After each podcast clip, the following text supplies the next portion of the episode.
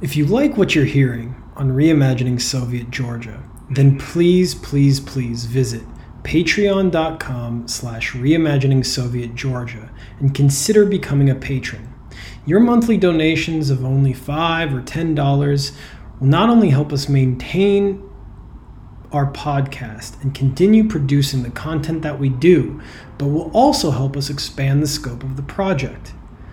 We have goals and dreams of producing full length audio documentaries, more original research, and translating oral histories, but we need your help. So please visit patreon.com slash reimagining Soviet Georgia. Any amount helps. And without further ado,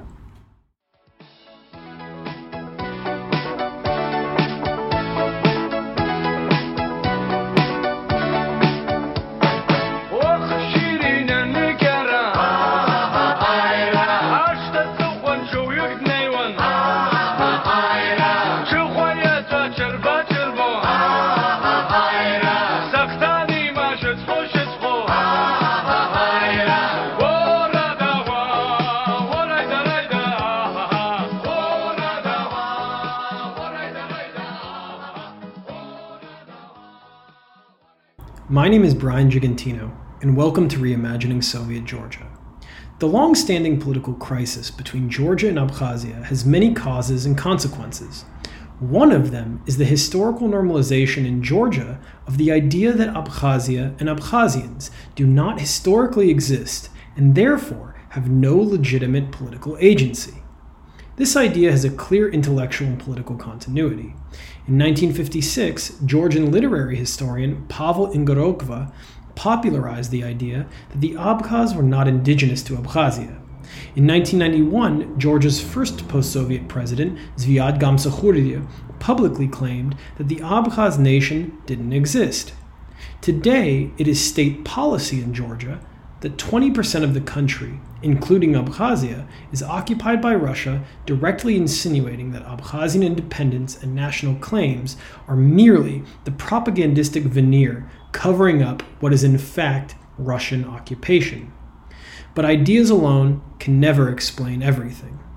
The war between Georgia and Abkhazia in 1992 to 1993, as the USSR was collapsing, itself exploded as an outgrowth of historical grievances, demographic shifts, access to and control over resources, simmering intercommunal tensions, particular forms of national mobilization, and how the disintegration of the USSR incentivized opportunistic elites to weaponize nationalism. All of this culminating in the displacement, death, and social dismemberment of both Abkhaz and Georgians, fueling and institutionalizing nationalist intransigence on both sides. The 2008 Russo Georgian War and the recognition of Abkhaz independence by Russia that year further reinforced mutual distrust and enmity.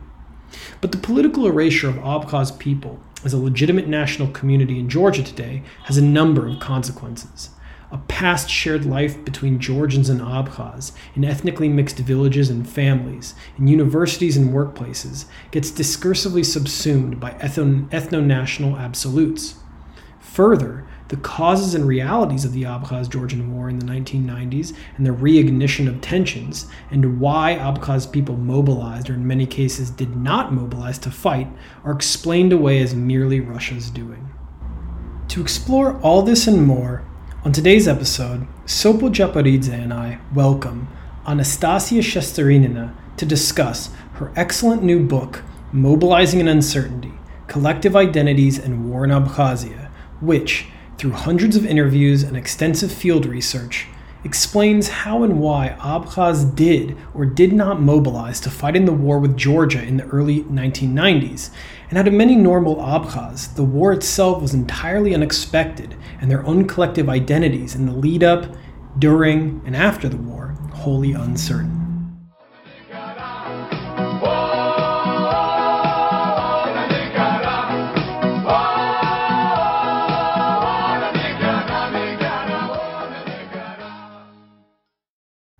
Okay, Anastasi, thank you so much for coming on to Reimagining Soviet Georgia.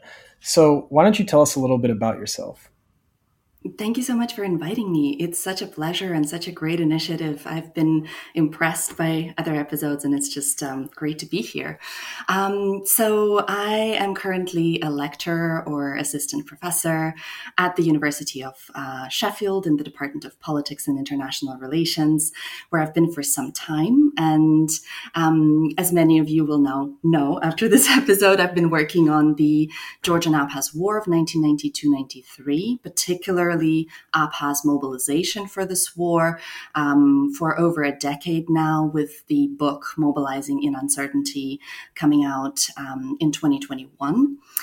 And what motivated this research is in part my background, I guess. I um, was born and grew up in Odessa.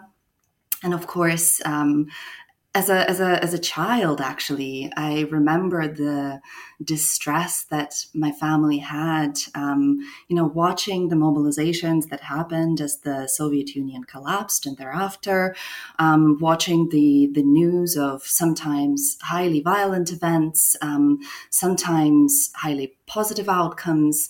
And so when i started my phd i knew i needed to kind of put that interest from the past um, into my work, but it only with time that um, the questions that I started asking emerged, um, particularly the question on the Abkhaz mobilization, which came to fascinated fascinate me over time. Um, and this is what I dedicated the first kind of part of my scholarship to uh, as a political scientist, as a scholar of comparative politics and international relations, but also as someone who's really interested in um, qualitative methods in fieldwork research. You know, I had the pleasure of reading your book, but could you just tell people what is your book about mobilizing uncertainty? And I'm sorry, and what does it mean mobilizing? That's also very important uh, to be clear on what that means. Yes, of course. So when I started this research, I became puzzled by the participation of a relatively small group, comparatively, in terms of just civil wars around the world, in a war against um, a stronger state opponent so not only were the Abkhaz at a disadvantage in manpower and arms when the Georgian Abkhaz War began uh, in 1992, but also intergroup clashes before the war in Abkhazia uh, demonstrated the dominance of the Georgian group and the repressive capacity of the Georgian state to crash Abkhaz dissent the 93,000 Abkhaz did not stand a chance before the 240,000 Georgians in Abkhazia and a 5 million strong Georgia. Of course, Georgia inherited a large share of Soviet weapons in the South Caucasus, whereas the Abkhaz did not have a comparable access to arms um, at the former, you know, Soviet military base in Gudauta. Um, foreign fighters and armaments from Russia, of course, strengthened the Abkhaz force in the course of the war but this support cannot explain the mobilization at the war's onset when Georgian forces immediately captured most of the territory of Abkhazia and, you know, immediate casualties were observed also on the Abkhaz side. So, given this disadvantage in manpower and arms and the precedent of intergroup clashes when at the time in 1989 only Soviet troops could stop the violence mobilization in the Abkhaz case in general, from a political science perspective, should not have been expected. And this is something that Mark Beissinger discusses in his book on, on mobilization, suggesting that, you know, the Abkhaz participation, the, the joining of the Abkhaz side in the war, it's actually it's an outlier, and the broader Abkhaz mobilization is an outlier for those reasons. Yet, we know that at least 1,000 Abkhaz mobilized at the war's onset, and up to 13% of the population did so in the course of the war. So, turning to your question of, of the mobile, of mobilization itself, you know, what we saw is some people gathered hunting rifles that they stored in their homes, even though weapons were mainly collected from the population before the war. Um, others got armed at the Soviet military base, some purchasing weapons, others stealing weapons, others were just given weapons. So there was a complex story there as well. Yet others joined mobilization unarmed, often with sticks. You have this video footage of Abkhaz men collecting metal rods and, and sticks and, and joining that way in groups.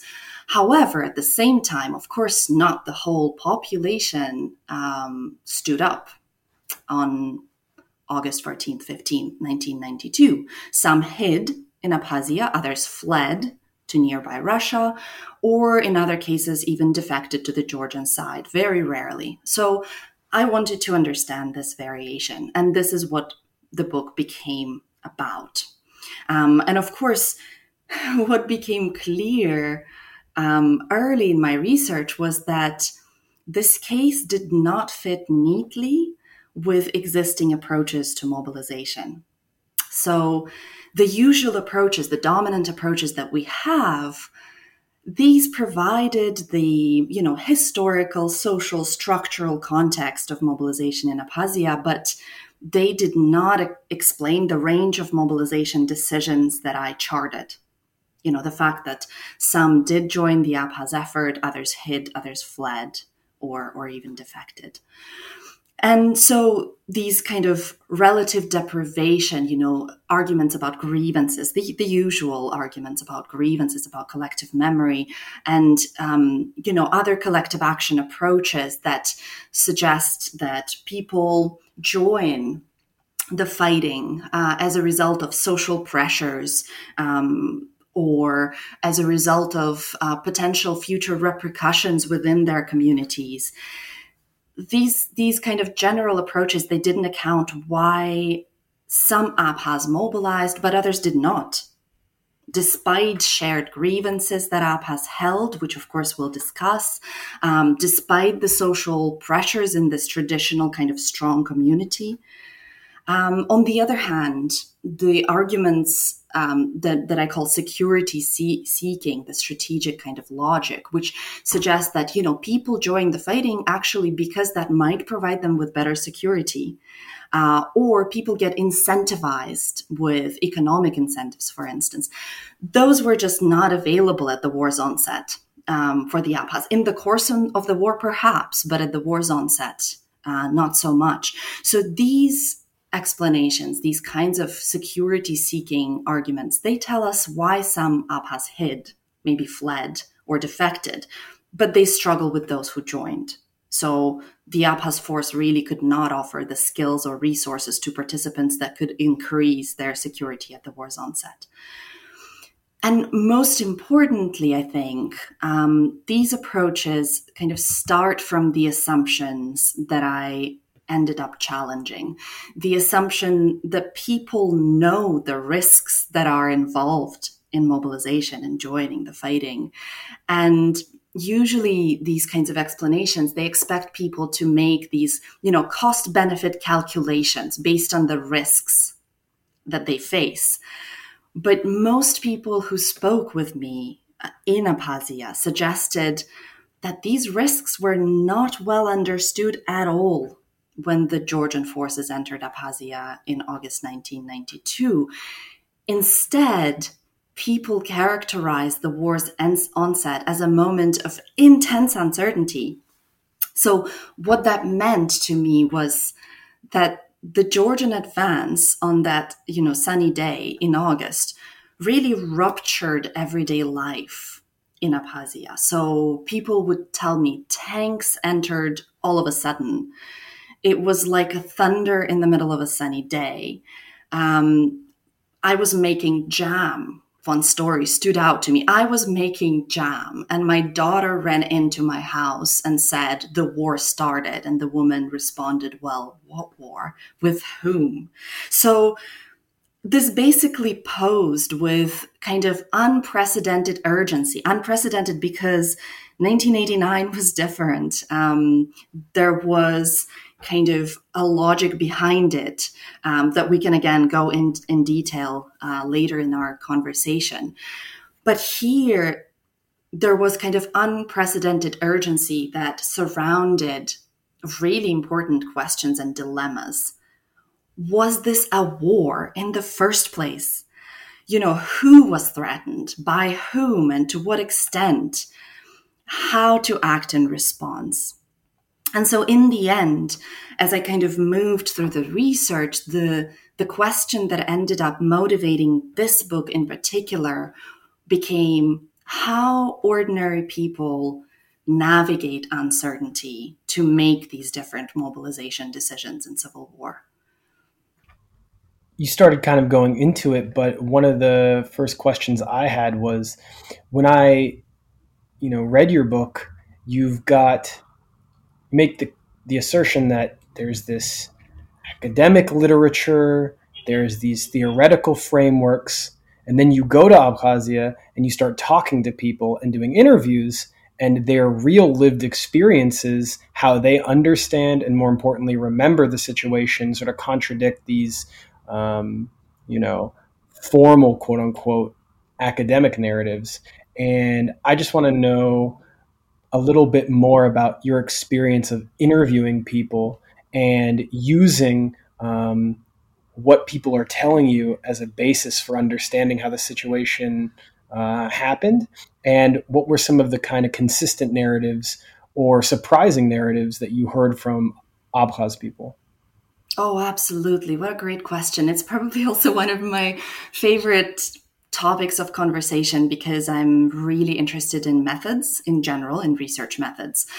And so you know, when I just started this research as a PhD student, um, I actually was surprised from the outset because as a PhD student, I prepared this research design um, that asked a whole other question, that asked a question about post war violence in the case you know, particularly what was happening along the Georgian Abkhaz administrative border for so long, including the Six Day War of 1998, including the, the hostilities of 2008. That's what I wanted to understand at the beginning. And that was actually, at the time, considered to be a really hot topic of research. So I really wanted to kind of combine this, you know, academic interest with what would be a case that we know so little about.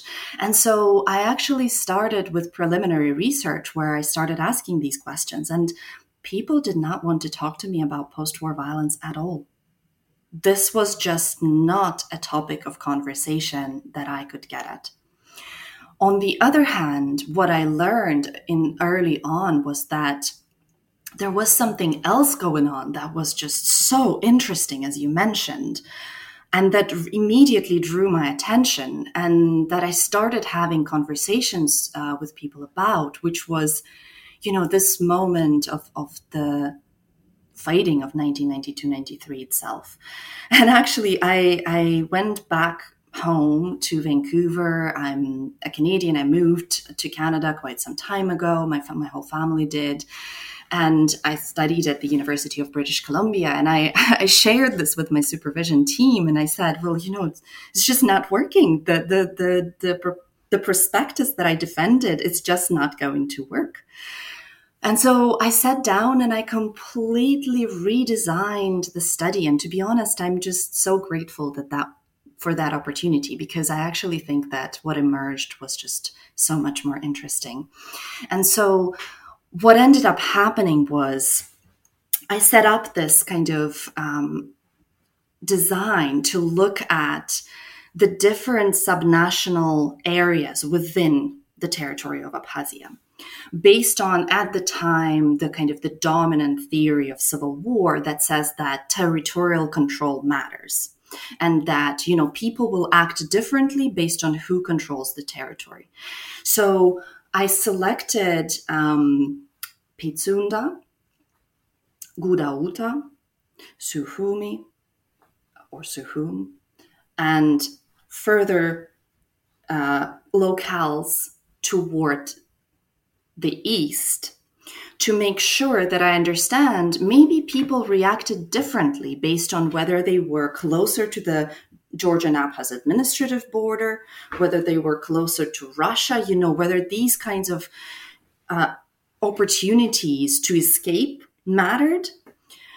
And what I learned interviewing people in these different locales, and of course in, in, in the area around Gudauta where the Abkhaz maintained control throughout the war. So I thought, okay, maybe there's something different going on in these across the territory where people would just be following this strategic logic.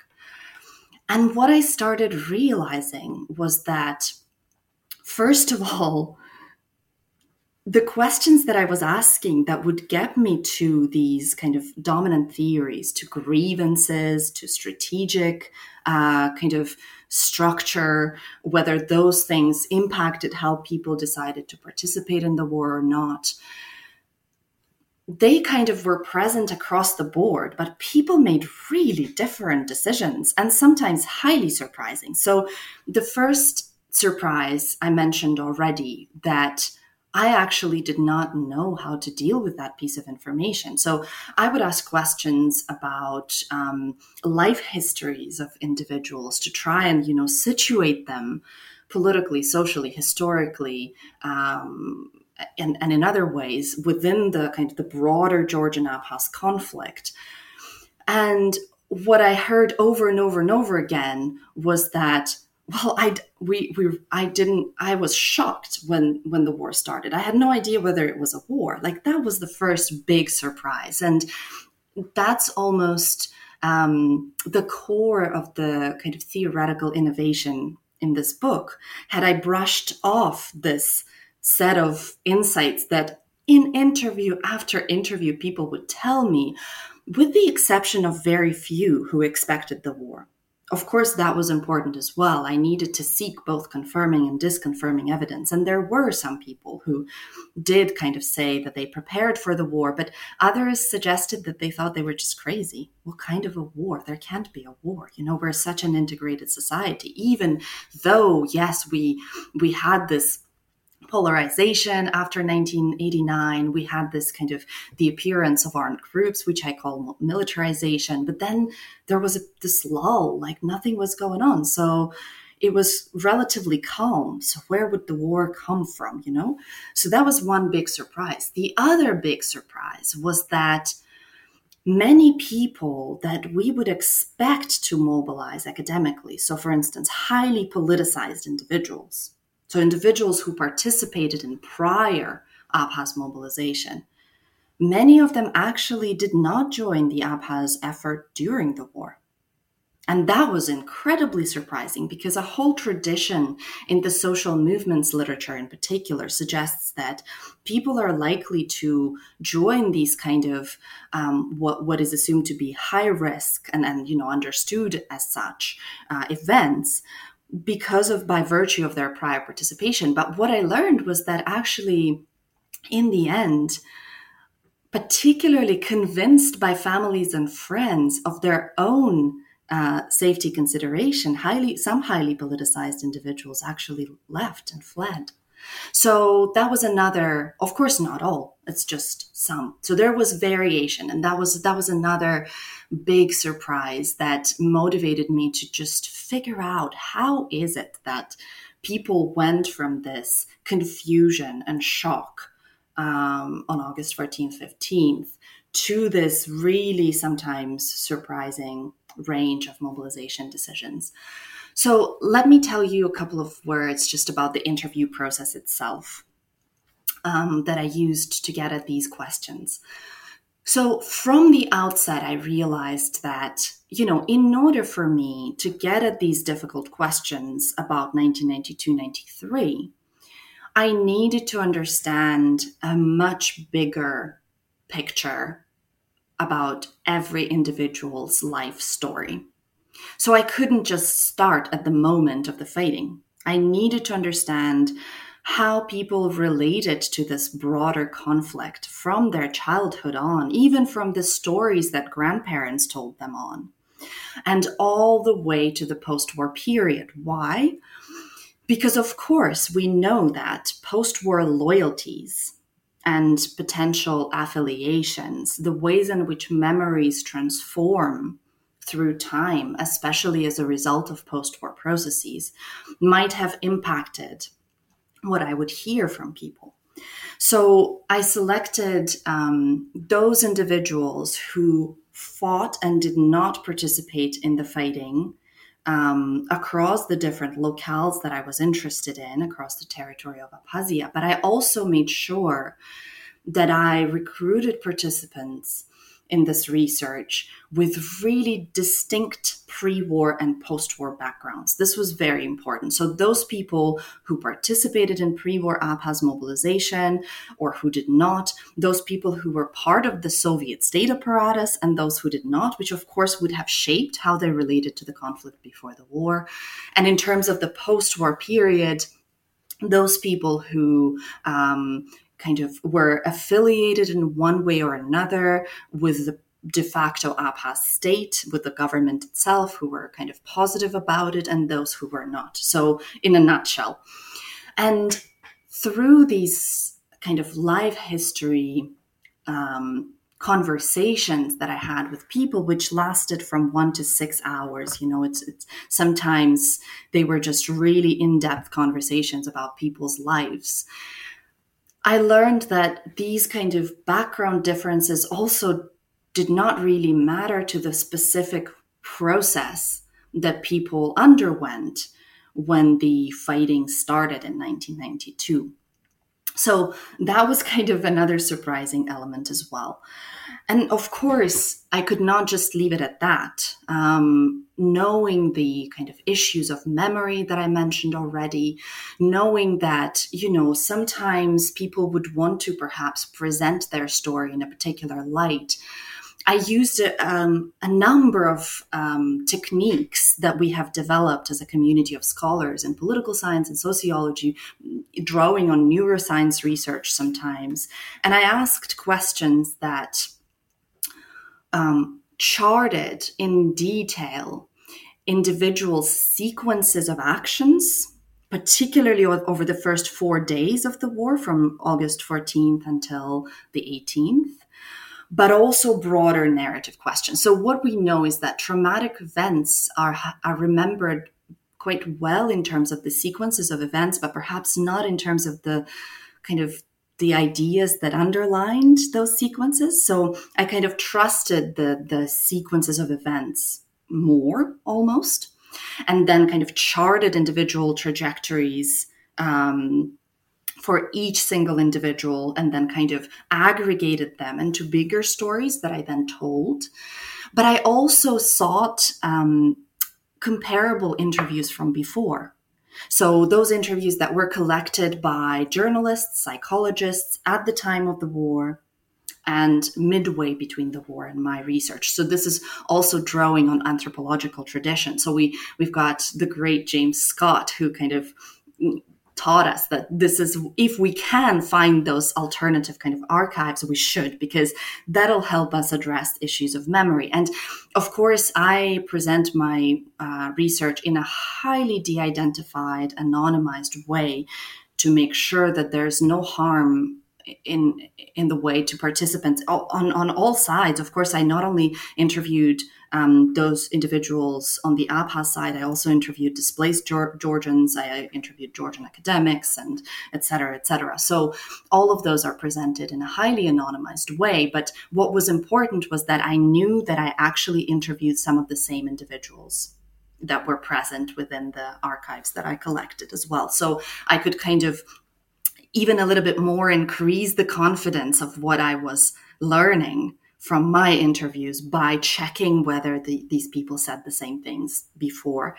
And lastly, of course, I drew on a range of other materials from news sources to um, archival work that was done by historians on, on all sides, on the Abkhaz, Georgian, Russian side. So um, various kind of secondary literature to make sure that I kind of we, we know again in in political science research that these different forms of collecting data they illuminate the question in a distinct way so sometimes the, they present a part of the puzzle that other materials would not so for instance the soviet archives would tell me about uh, kind of the police state perspective on, on what was going on. And, and this, of course, I couldn't gather from the interviews.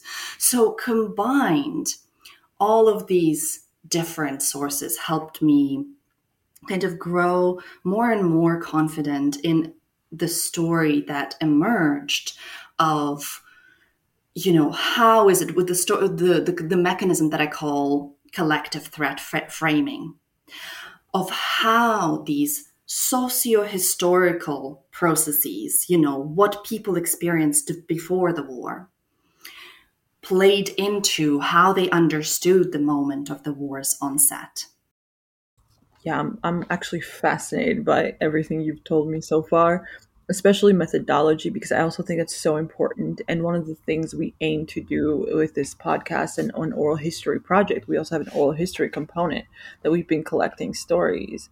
Um, is to learn better methodology and we also you know are in beginning stages and so we would actually love for you to maybe off offline as well like help us develop better methodologies ourselves um, so we can have a because we're trying to you know reimagine soviet georgia and one of the ways is like figure out how people actually felt about the soviet union and not what the dominant discourse really is which often is very contradictory if not completely opposite of what people feel about it. Um, and so that's like another way that we're trying to figure out how to how to present that. Um, so maybe you can totally help us with that.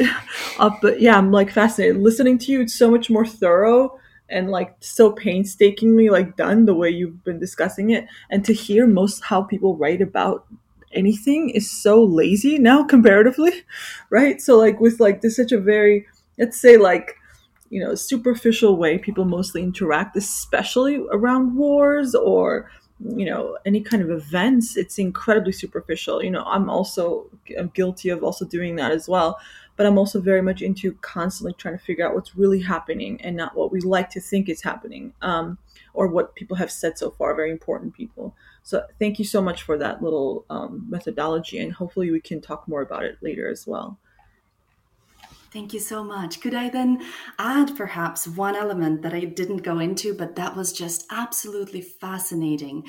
So, of course, um, to to to political scientists, it, it would probably be clear that I'm an interpretivist. So I, I find that it is very important to also uh, probe my own position and the ways in which I experienced what was going on during the fieldwork.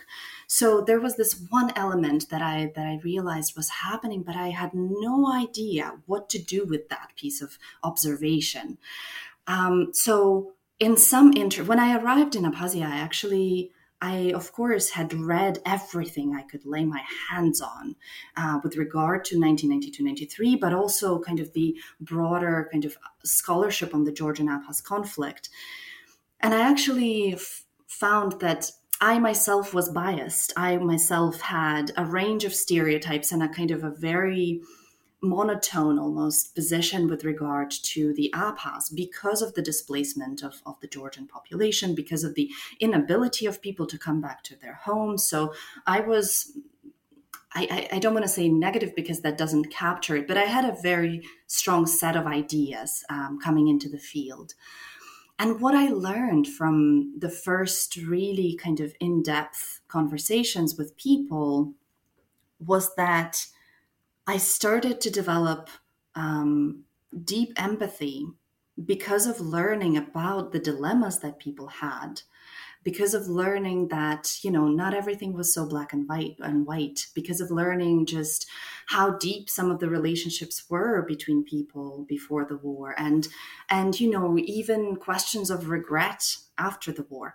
But i also realized that something else was happening in some conversations in some interviews I managed to develop this empathy, which allowed me to listen closely, which allowed me to ask questions freely, which also clearly resonated with, with people. And people would tell me perhaps something that otherwise they wouldn't. And, and we had this um, kind of quite open conversation where I noticed that in most interviews um, that were marked by this kind of empathy, people actually very often started with the dominant narrative on the war. But then, as we moved through the conversation, they kind of shifted into these more complex topics. And yet, in other cases, I was actually afraid. I experienced really deep fear for all kinds of reasons, and we can talk about that. And and I I could not ask those follow up probes. I could not ask you know some questions that were more in depth perhaps and and we never moved away from the dominant narrative. I learned later by kind of coding the interviews. I, I also left a lot of notes for myself for each interview where where i discuss these what Lee Ann Fujii calls metadata you know the silences the gestures my own kind of feelings and emotions in the context of the interview. And i learned later that i was actually afraid of those people who continued uh, participating in the hostilities on, along the georgian administrative border at the time so there was clearly kind of my own reaction, which helped me actually better understand the context, the security context in post war Abkhazia, and those who participated in the distant war, with whom I could kind of you know probe these questions of dilemmas of of um, the more kind of complex questions I did not fear them. And so in the end, I also kind of made a distinction between those kinds of interviews, those that, that remained on the surface, like you said, those that where we could not move past the dominant narratives, past the kind of more superficial topics, um, the, the questions of pride, masculinity, that, that, that came out a lot in those interviews, and they never moved past that. I actually don't trust them as much, so I don't rely on them as much. So also there was kind of a process of sifting within the, the, the materials that I collected based on this kind of reflection on my own emotional state in the in the interview and what that meant for how the interview unfolded. So I think that was also very important to to mention. I've translated a lot of oral histories from 2008 Ossetian War into English. Uh, so I also learned a lot just translating those I was like kind of shocked. And often it was like that. It was a lot about their farm life, um, things that they owned, like sheep, this, that, and what was taken from them. And then they were like making jam or they were making something. Um, best friends with the neighbors, don't understand what happened. And they often blame outside agitators. That they're the ones that we have nothing to do with. Those Ossetians and Georgians were great is these outsiders, these Georgians came in, instigators, and they they are the ones at fault. It's nothing to do with the ethnicities, but these sort of intrigan, right? Like these like instigators that from some sometimes from both sides, but mostly they blame a lot of the Georgian, including Georgians also, like um, coming from Tbilisi, you know and doing these like rallies of like hate filled rallies or agit- agitated them. Um, and so that was actually, I was also very like um, shocking for me how much I thought I would hear a lot of blaming Russia and Ossetians or whatever, and that really wasn't present at all. It was a lot of these are just like a, a few bad apples, you know, nothing to do with us. We had such a great relationship always, greatest neighbors. So that was very very interesting. Um, and what's what we hear on you know the media, it's always so much more um, black and white always, and how you know the Abkhazians or Ossetians are not even really humanized in the same way. Um, it's also like this thing like how Georgia is actually the underdog, right? Like you were talking about Abkhazians mobilizing was such a crazy thing to do because there's so very few of them. And Georgians captured everything. But in Georgian context, it's like, well, they had Russia all along. We're the underdogs, you know? And so, I don't know, maybe you can talk about that as well. So, what you said immediately at the beginning about how, you know, it wasn't about local Georgians at all I heard that over and over again, but also in a in a in a broader context. So let me start with um, I pulled out a quote here that that's really reflective of what you were saying. So this is a quote from an interview. Local Georgians living here were never hostile. Then, from the outside, it was planted that quote unquote, the Abkhaz are visitors who took our land. Of course, the one of the theories that existed on who belongs to the land. And finally, the quote says Georgian youth were educated on that. So indeed, there was this kind of perception that it was planted from from the outside, like probably many stories that you heard. But as I dug deeper, there was more going on there. So basically, of course, if we think about this broader history, where do we even start? You know, that was my big question. Where do, where do I start? Where do I, you know, go back? How far do I go back in, in time? And I realized that we can't quite start this story unless we go all the way back to the period of the Russian Empire. And there, one particular element kind of forms the foundation of what we're seeing later down the road. And that particular historical moment is the moment of Mahajerstvo, the displacement of the Abkhaz, especially those who participated in the uprisings against the Russian Empire elsewhere to Turkey, etc., and kind of the depopulation of the Abkhaz land. Of course, some of those displaced were able to come back, that, but they they were not able to come back quite often to the cities. And the question of uh, repopulation of Abkhazia emerges in that context, of course. And there were attempts to repopulate other groups, but the the the terrain, as as you know, is incredibly challenging it is really challenging without experience of working on that land to populate that land. So, of course, some of the first kind of repopulations that worked where people didn't, you know, leave, were from particularly Mingrelia and then broader kind of Georgia. So that's where the story almost kind of starts, uh, in my view, with these demographic processes, because of course, we can't quite understand the dynamics um, of, of demographic change and how people related to one another without figuring that out. Of course, there are centuries of, of historical processes going beyond that, but I start there because of the kind of centrality of demographic change um, to what we're to what we were seeing then in the in the 90s and before and, and further down. And what about the Soviet period in particular? The demographic changes in the early Soviet period, of course, were part of uh, some of the Soviet policies, which were motivated, including by economic reasons and, and other reasons. But from the perspective of the Abkhaz, what I hear is that when this kind of repopulation was taking place during the early Soviet decades, people realized that many um, individuals from and families, of course, from Mingrelia, for instance, were relocated forcefully.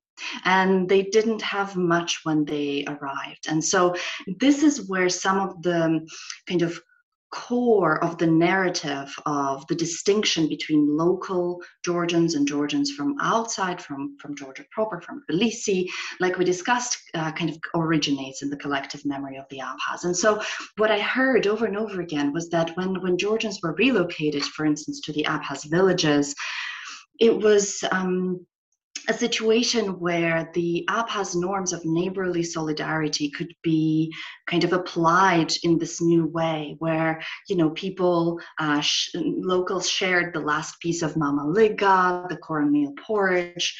Um, they kind of understood that um, those who were moving to Abkhazia, they, they really didn't have anything. And so, what you see going from there is that this kind of idea that as neighbors as you know people people were just people. They were friends on an everyday level.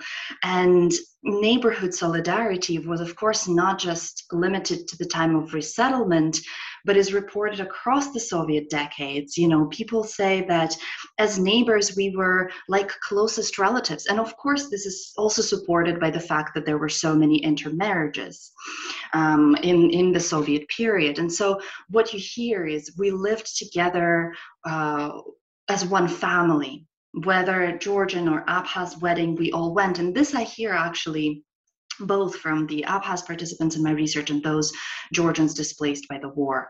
So that was an important uh, kind of component for me to to figure out whether this was just one-sided perception or no. And so those friendly intergroup relations they also um, were were characteristic of other uh, settings, so employment, education settings, which brought people from different backgrounds together. And so I heard from people, we had this university where the Abkhaz, Georgians, Russians all studied together. We were such good friends, we worked together. But there was an undercurrent, a political undercurrent shaped by certain political issues, the quote unquote Abkhaz question, which structured these relationships in a way. So some topics were conversational taboos, and one of those topics was was the the Abkhaz, Abkhazia's political status which of course is perceived uh, by the Abkhaz as having changed from when Abkhazia entered the Soviet Union in 1921 as a Soviet Socialist Republic with that particular title and then was merged into the Georgian Soviet Socialist Republic as its autonomy. So in 1931, and that is a really painful memory for the Abkhaz, but that kind of a, uh, as an issue almost could not be discussed if you wanted to maintain those relationships of friendship so there were conversational taboos which made, in a way, those friendship relationships go only so far. In the sense that I heard over and over again that issues that touched us separated us. Issues that we were concerned with, we couldn't really discuss with our Georgian friends. And that is very important because, of course, as a result, the situation of friendship was uh, mm, kind of threatened all the time. So, whenever those issues were raised, I heard of arguments uh, between friends, acquaintances, strangers, and even families. So that's that's I think very important. So indeed, we see a story of really in-depth friendships, but they were also conditional on on some topics of conversation, on some forms of expression, um, etc. There were also um, other reflections of what I call everyday confrontation. So not only arguments as a result of you know raising the issues, quote unquote, the Abkhaz question uh, and other uh, questions that were taboo, such as jokes, insults, and bending of customs. So you hear a lot of this kind of suppressed tension that came out through jokes. Um, for instance, saying, oh, he's such a great person, but he's Abkhaz, or oh, he's such a great person, but he's Georgian. So, of course, in those kinds of jokes, you see this more complex story, even with local Georgians, those those resident to Abkhazia, and um, more so the bending of customs i think was very important. So at some point our neighbors stopped inviting us to their weddings and that was just such a dramatic um, kind of uh, expression of this everyday confrontation that i also observed over time, what you see is that kind of everyday confrontation also um, spilled into low level violence. So you had kind of a situation where there were public expressions of animosity, there were uh, lots of brawls in bars. Somebody would start singing a song in one or the other language, and then another group would um, say that why are you singing a song in Abkhaz or why are you singing a song in, in, in Abkhazian or in Georgian? And a brawl would start. This kind of a story came out quite quite uh, consistently people were disrespectful in uh, uh, kind of different settings. This is something that I heard over and over again, to the extent that with the openings that were created from the 60s and then thereafter, particularly in the 80s with perestroika, what you see is that um, some respondents start saying that this becomes normalized. This everyday confrontation becomes normalized to the extent that if mothers, they were respondents would, would tell me were afraid of anything is that they would let their child go somewhere and then there would be a group of uh, people from another background and, and a clash would happen so there was a lot of kind of there were undercurrents. And there was also a distinction that uh, respondents in abkhazia drew between those georgians who were relic- relocated so repopulation that took place in the early decades of the soviet union those who were populating formerly abkhaz villages or villages near the abkhaz villages and those who moved particularly later to the cities so the perception was that even within the local Georgian population, there was this difference where, you know, Georgians who lived there forever since the early decades of the Soviet Union in particular. So we're talking about specifically here the relocated population. They knew us, respondents would tell me. But you know, those who were in the cities, they didn't really have the same kinds of ties with us. So they they were the ones in a way who were suggested to have joined Georgian mobilization first. And so there was also not only this kind of internal external, so insider outsider uh, relationship that you mentioned, but also there were layers uh, within within uh, the Georgian population of Abkhazia that respondents um, mentioned. And so these kinds of questions, the questions of everyday confrontation, the questions of um, kind of translation of historical memory of the changing of the Abkhaz status, the closing of Abkhaz school at some points, the prohibition of Abkhaz language, the changing of Abkhaz language from, you know, various alphabets, um, the kind of inability to find employment if you were Abkhaz, of course, especially in the early decades, because of course we know that later down the road, particularly as a result of um, Abkhaz mobilization during the Soviet period, there was a reverse trend um, of what Nino Kemoklidze calls Abkhazianization.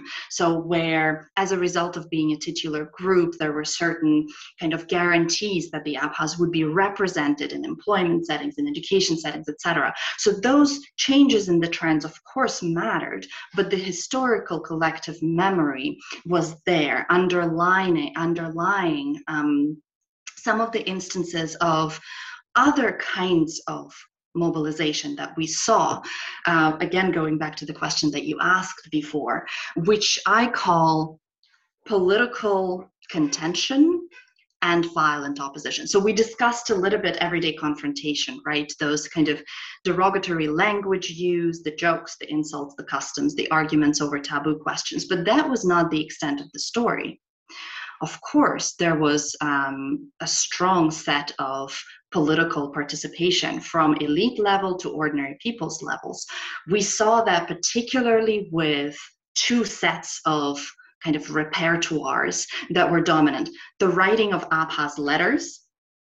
The very kind of famous repertoire on the Abkhaz side, and the public gatherings that often went hand in hand and then of course demonstrations clashes and strikes. So let me walk just very briefly just to give some context of mobilization. And by the way i keep returning to this term. Let me just kind of once and for all say how i define it. I find that mobilization needs to be understood as a process of both organization of and participation in collective action so it's not just a decision to fight or not. It is a much broader story. And that's why I've started kind of unpacking from everyday kind of participation in the conflict and how that affects an individual to these other forms of political contention and violent opposition to which um, I'm turning now. So, in terms of Abkhaz letters, we know, of course, that the Abkhaz elite, the activist elite, were at the foundation of the early letters, even in the Stalin period and Beria period, when participation in collective action was brutally repressed. We saw um, as early as in even 1921 um, expressions of um, Abkhaz elite through these Abkhaz letters, because of course, from 1931, what we see is that the the is that Abkhazia is being um, kind of locked in this double tier mechanism of appeal with Moscow being the arbiter of relations between the republics um, and, and, and their autonomous parts, and with the Georgian layer quite often bypassed because of the belief that there wouldn't be a response there. So, most often these letters went to Moscow. Not always, but most often. And what we see over time also is that these letters at first um, call in question um, certain kind of um, ways in which the Abkhaz perceived having been repressed, but also as it related to other undercurrents, other historical processes. So, for instance, in the 50s and the 60s, what we see is that the discussion in the letters is organized around a response to Ingorokva's uh, infamous theory. Later in the in the 60s, so that's in the 50s, in the 60s, the revival of that theory is how the Abkhaz kind of enter the conversation.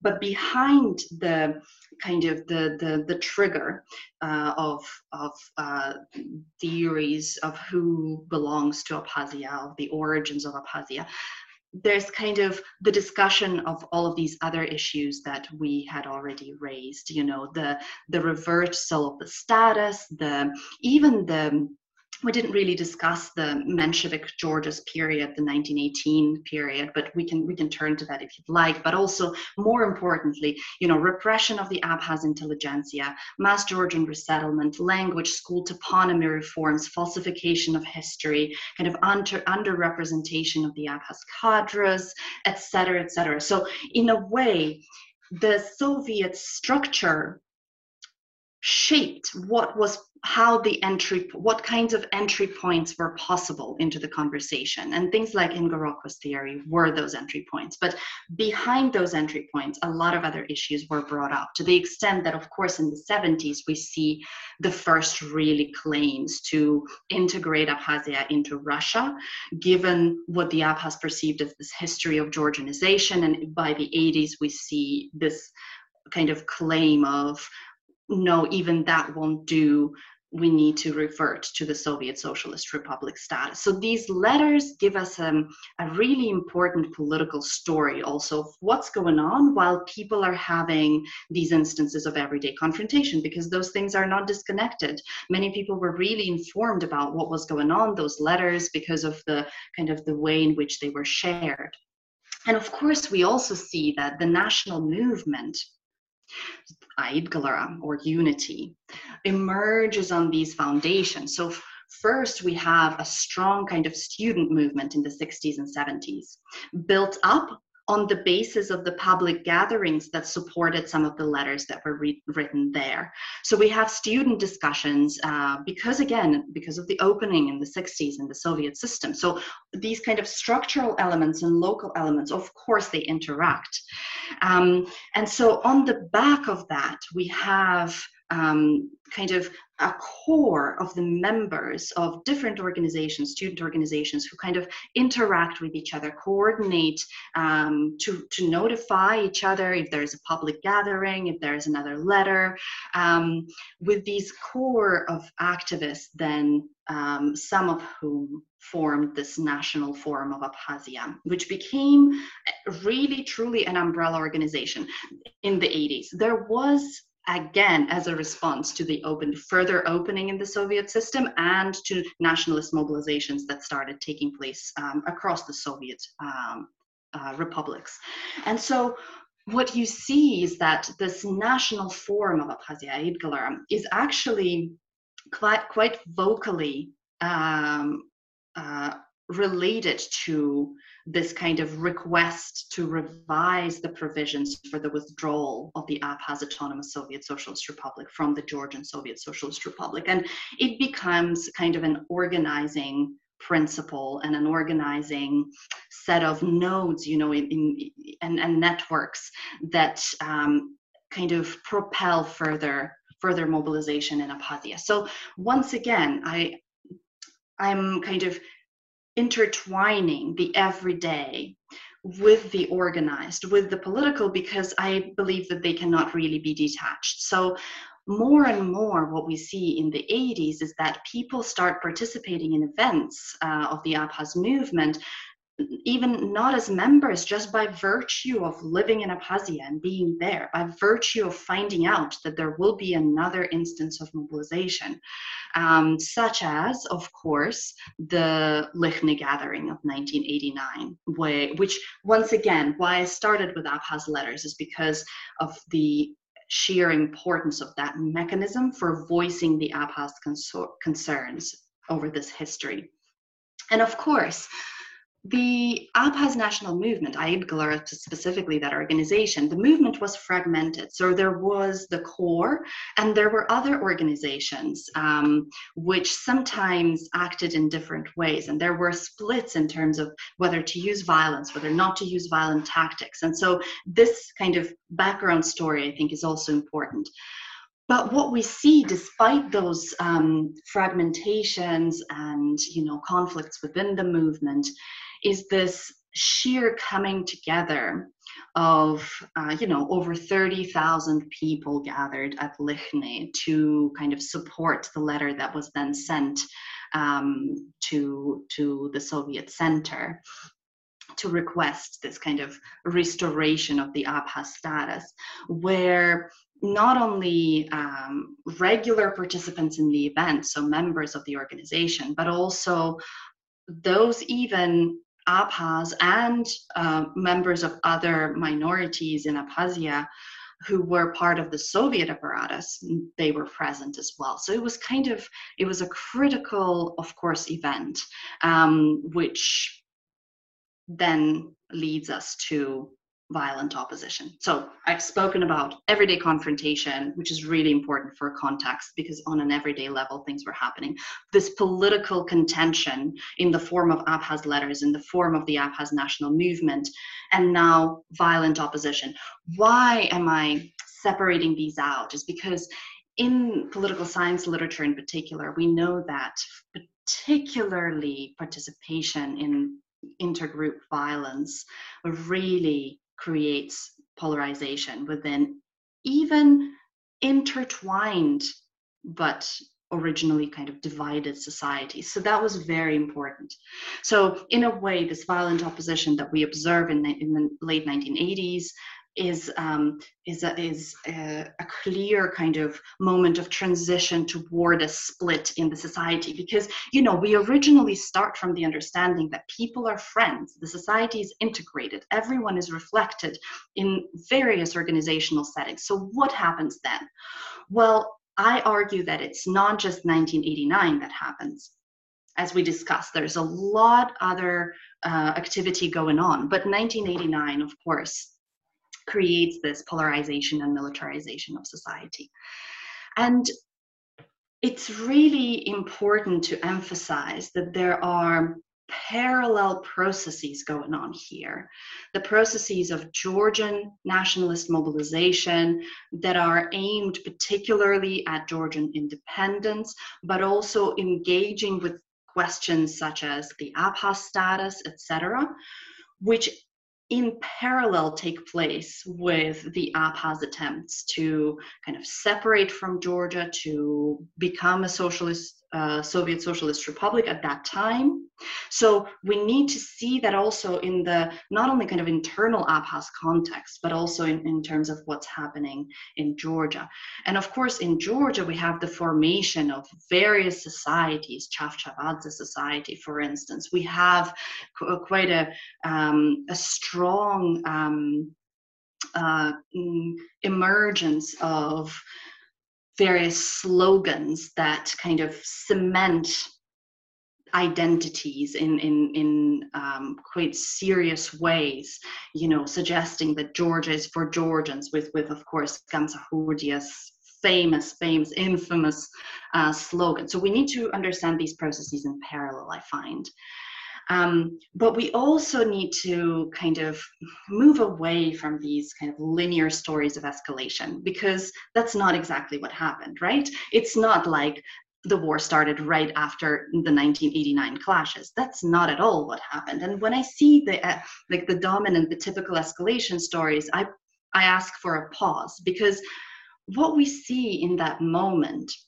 of course, the very logic of 1989 is interesting in its own right because with um, various events going on in Georgia, particularly the tragedy of April 9th uh, in Georgia, and kind of celebration of Georgian Independence Day later down the road on May 26th.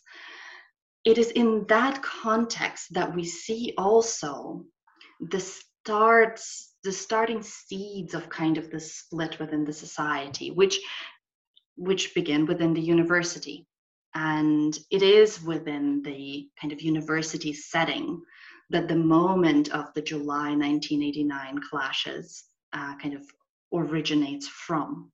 So, what we know is that um, tensions kind of rise over these parallel mobilizations that are happening, but also the, the specific trigger within Abkhazia is this proposal to create a branch of Tbilisi State University in Sukhumi. And this is where the Abkhaz national movement, the existence already of an organized structure, is critical. Because not only was this movement essential to um, kind of the calls to not split the society, to uh, kind of not create this Tbilisi State University branch, to kind of maintain the political character of, of the um, uh, figuring out of this issue of status. But also, it is within the Aidgylara movement that those who then kind of block the entry exams so, so in the end, to cut story short, the Tbilisi State University branch went back and forth between, um, you know, public rejection to then still nonetheless um, the ability uh, of, of kind of the, the Georgian part of the university to launch entry exams. So where the violence starts is in that setting where um, a range of kind of Aidgylara members, core activists, uh, kind of block the building of the entry exams, and then when the entry exams continue, uh, kind of enter that building, from which point because of the organizational structure that was created, it was relatively easy to kind of share the news of what was happening. So once these kinds of uh, events within the school where the entry exams was were happen were, were taking place started at the same time, there were kind of gatherings on the back of all the tensions that I described uh, in places like Rustaveli Park, uh, or basically over an attack um, on an Am- Abkhaz cameraman. So there are these kind of spontaneous, almost systematic triggers, like the blocking of the entry exams, and spontaneous triggers, where then a wall on wall clash kind of emerges. So we don't need to go too far into the, the history of what happens next. But what we know is that had the Soviet troops not intervened at that time, we could have seen potentially further escalation of, of those clashes into potentially sustained armed confrontation, even. But at the time, this was not the case because the Soviet troops still existed and still had a contingent and kind of um, suppressed the, the violence that could have unfolded thereafter. So usually what we see in the literature is that the story stops there and then the war happens. and then, you know, in between there's referendums on both sides. The Georgian referendum blocked by the Abkhaz, the Abkhaz referendum blocked by the Georgians. Yeah, but it, that's not entirely the case either. So it's really important to mention, I think, that mobilization continues just on a on a different in a different way.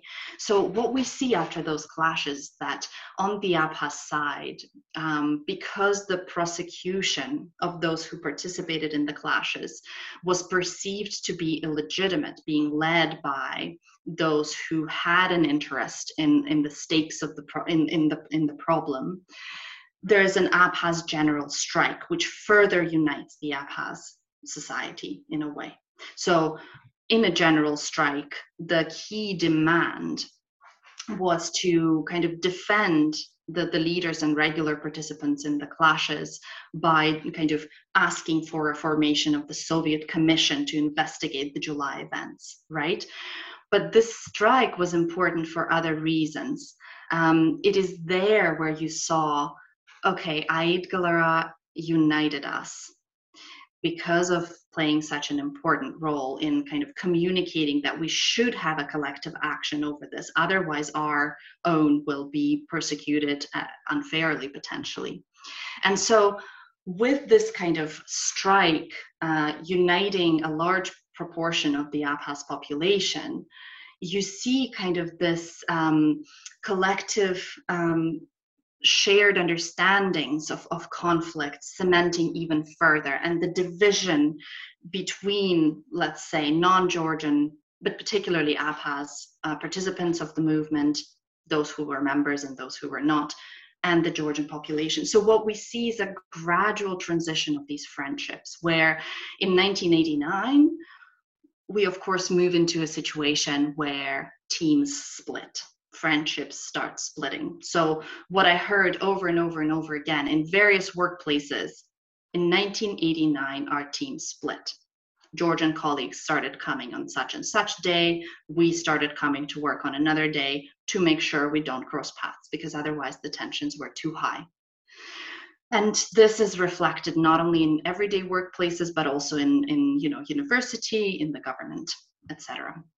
So the society splits, but it doesn't split overnight because of 1989. There's a lot of undercurrents uh, that are shorter, that, that short of violence, so everyday confrontation, political contention, that are important to keep in mind in this regard what is fascinating here is that despite the formation of the Mkhedrioni and kind of in, introduction of the Mkhedrioni, for instance, the horsemen, the, the Georgian paramilitary organization in Abkhazia, and also the formation of the Abkhaz Guard, which was very important. And Aid actually kind of recruited participants into, into that armed structure.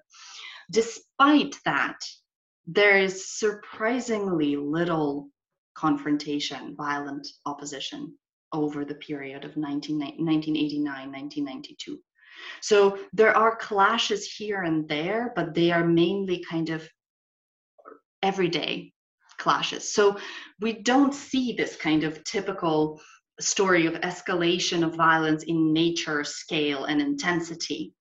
What we see is a period of lull and this was i think important for me to understand to kind of figure out why is it that the Abkhaz really were surprised? I mean, how could you possibly be surprised if you had been engaged in decades of mobilization?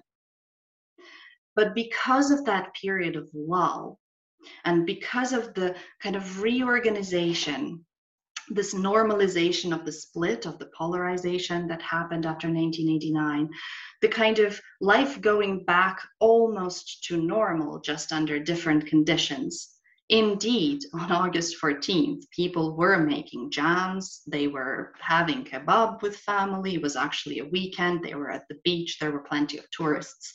So, so they indeed were really, really shocked by, by what was going on. So, what do you make of the claims and the assertions that the Abkhaz mobilization is merely an extension of Russian influence or Russian power or Russian military presence. You know, how do you conceptualize of this Abkhaz Russian relationship uh, in the context of the war?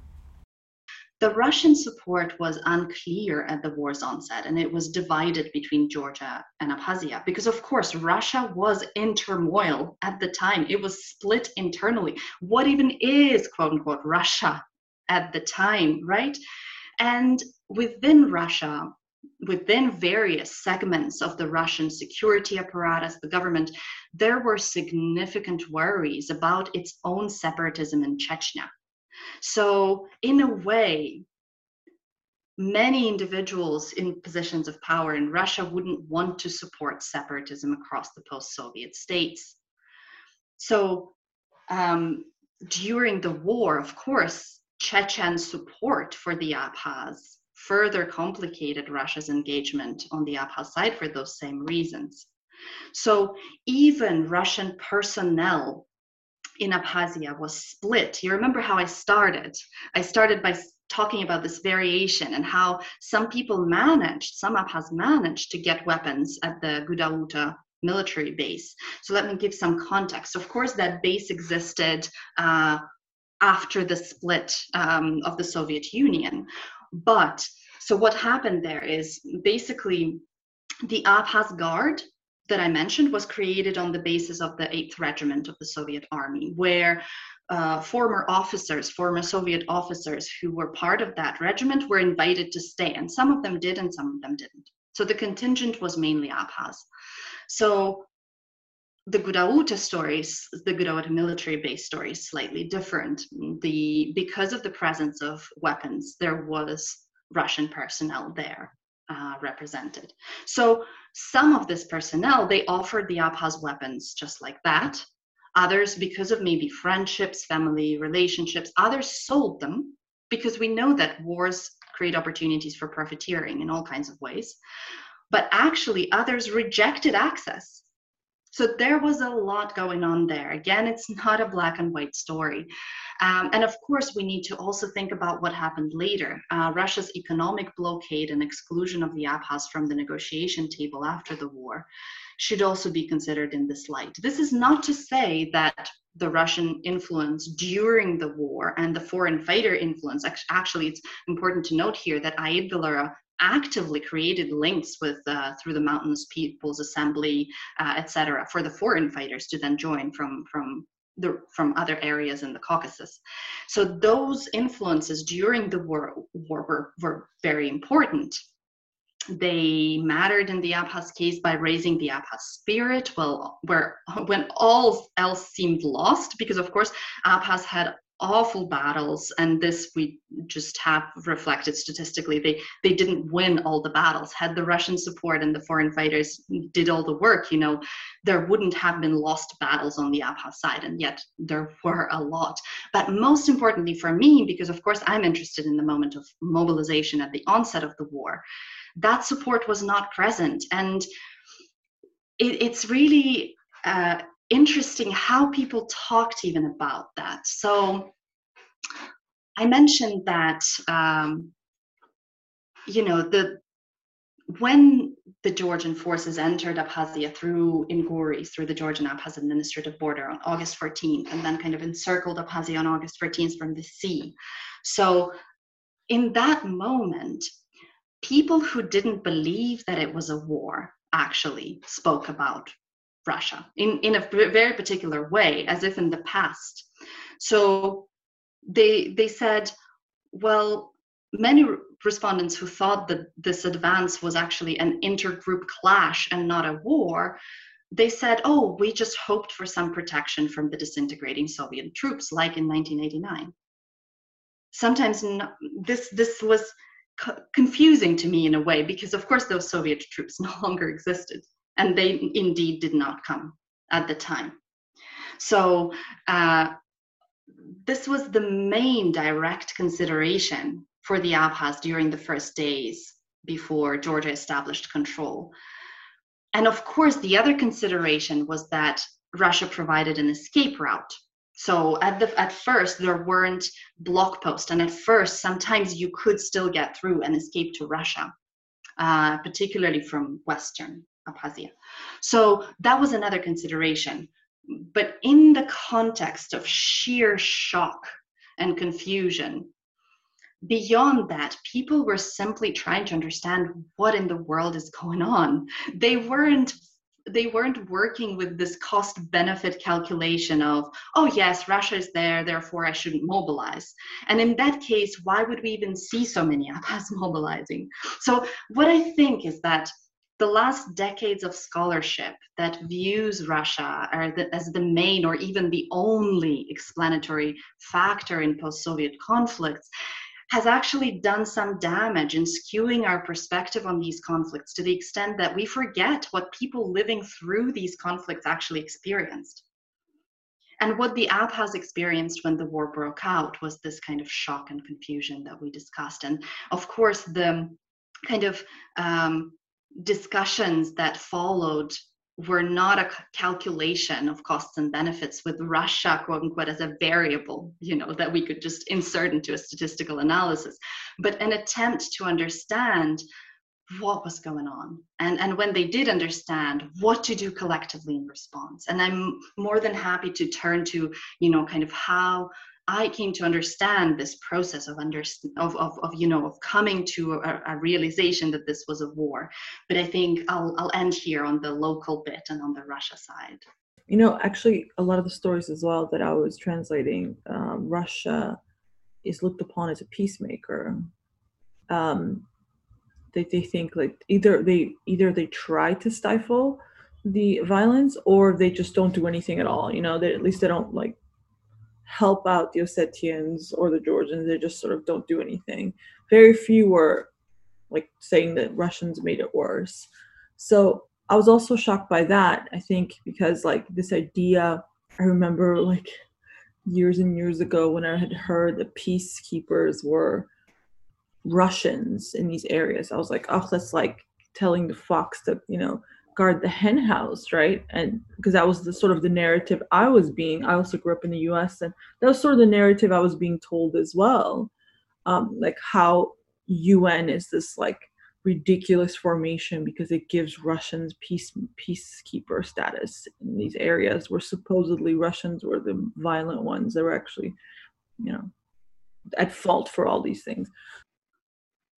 Yeah, so there is a very complicated story there as well. And I won't go into too much of a detail, but um, I think that in Abkhazia, also, Russia is not perceived as a black and white force, of course.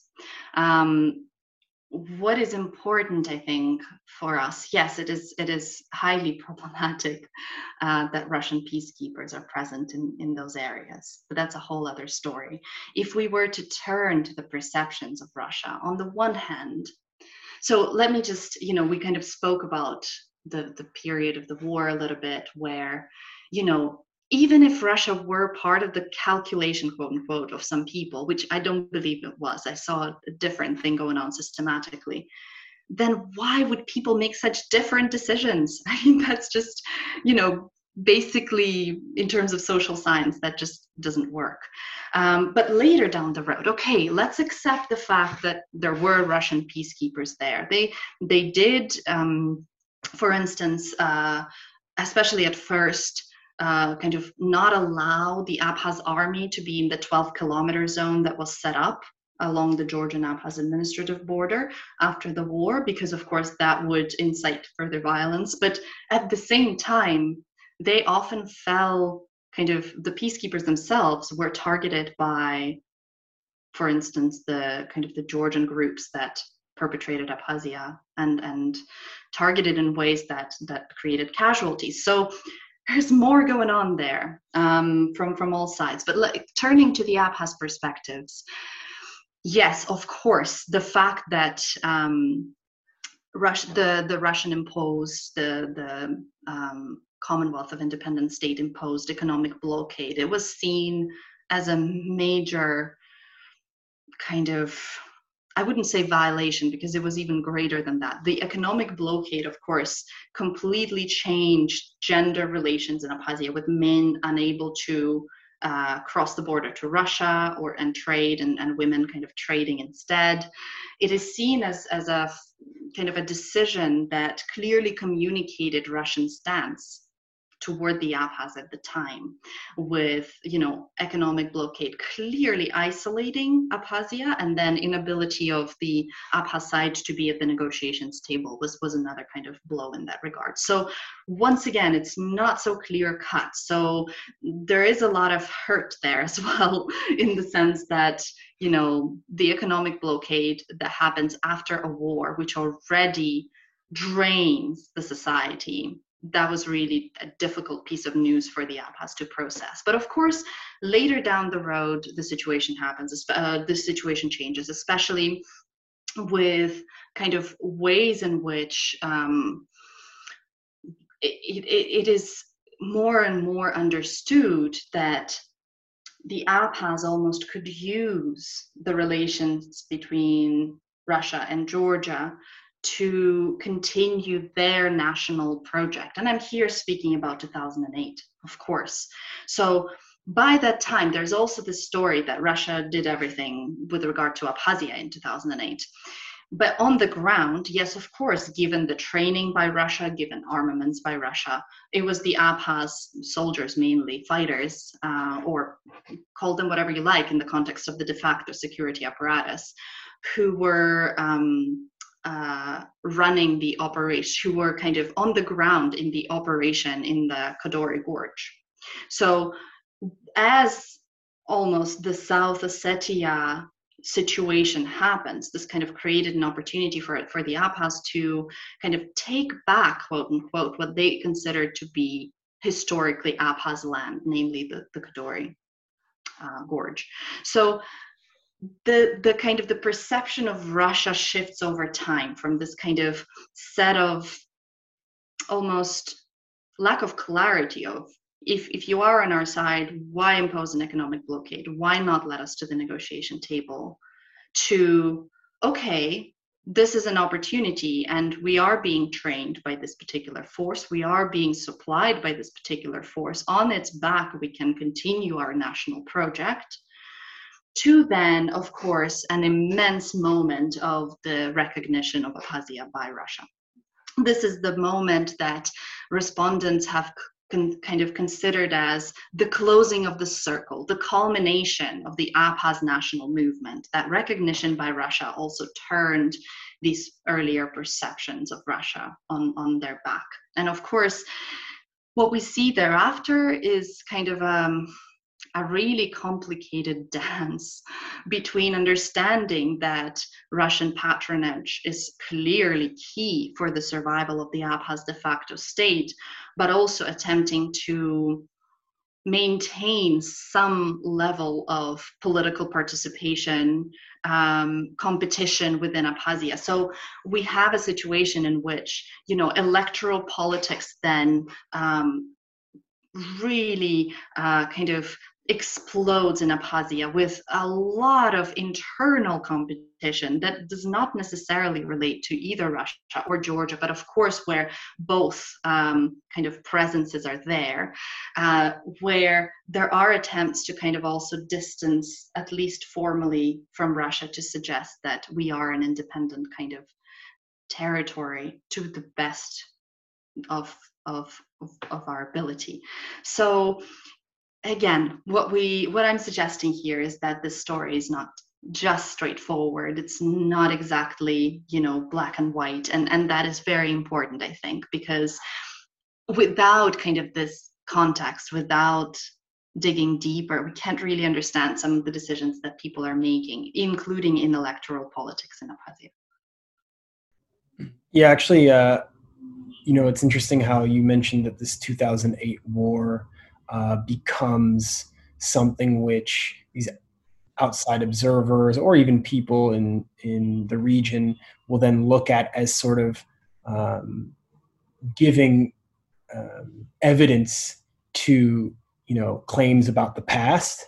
Um, and i just think that you know this is something that we constantly see in this part of the world in terms of well the soviet union collapsed therefore the soviet union was x y and z or you know this um, uh, in the same way you could say that in the uh, Nagorno-Karabakh conflict um, there is a pogrom against Armenians and therefore the Azeris are perpetuating the same genocide that happened against Armenians during the Ottoman Empire as opposed to necessarily situating um, you know these events um, in a in a more like proper uh, historical context. Um, and I think that in terms of what we've been trying to do with our project, we see this happening with the Soviet past all the time. And it kind of leads me to a question um, to just go back to a question about the Soviet story um, in regards to Abkhazia and Georgia um, that I wanted to ask you earlier was, you know, today there seems to be a particular kind of uh, narrative that wants to argue that the ethnic conflicts in the South Caucasus, and in particular the Georgian Abkhaz tensions, is a direct result of Soviet nationalities policies. And what's interesting is that you mentioned something earlier that there use this phrase that I really liked. I think you said entry points, right? Like there are certain entry points that are created, but those entry points don't necessarily um, um, explain every single dynamic or explain, for example, the way that um, people were actually living a cosmopolitan and interrelated life during this time. But what I see now is that, especially, um, you know, just to be frank, like nationalist historians who are trying to justify a kind of nationalism within this, you know, uh, European Western framework. So they're basically using a kind of anti anti-Soviet narrative to try to justify a Western Western uh, integration, while at the same time maintaining a national position that predates the Soviet Union, right? But they're saying that no, no, no, was the Soviet Union that actually exacerbated the ethnic conflict by ethnic by providing this, you know, uh, ethnic administrations or uh, you know providing a kind of like um, institutions for various ethnicities. But then of course when you examine it the story is a little bit more complex and i'm just curious you know what do you think about that uh, explanation?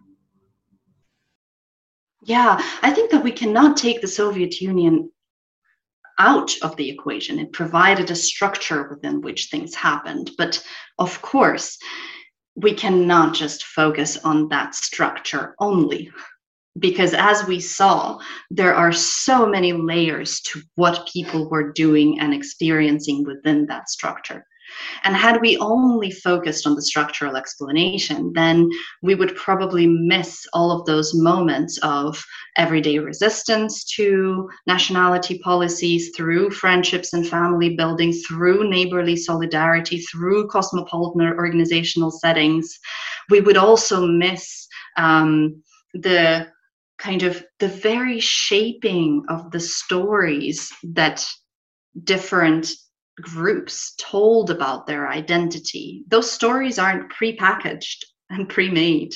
They evolved over time, and I hope that that's something that I demonstrate in the book. Also, you you do not have a prepackaged story of of Abkhaz nationalism. I don't go into uh, detail on the Georgian nationalism. Of course, it's not within the scope of this work, but the same, absolutely the same applies. And it is this construction um, that that you discussed also with Professor Suny in one of your podcasts of of different nationalisms and competing nationalisms. Why I mentioned, for instance, the fragmentation within the Abkhaz movement is to make sure that we don't also narrow down that story and simplify it where there were competing views of what needed to be done, what repertoires needed to be undertaken. And that view just did not come with a prepackaged, independent Abkhazia, whatever that might mean, quote unquote, um, in it. It evolved over time. And I think that more so we can't really get at that story only by looking at these public expressions of nationalism. That is why I always start with everyday, with the everyday confrontation, which tells us a much more interesting story of how people actually lived and how they navigated this challenging terrain and how many people were heartbroken actually that their friendships fell apart when those taboo questions could no longer be contained.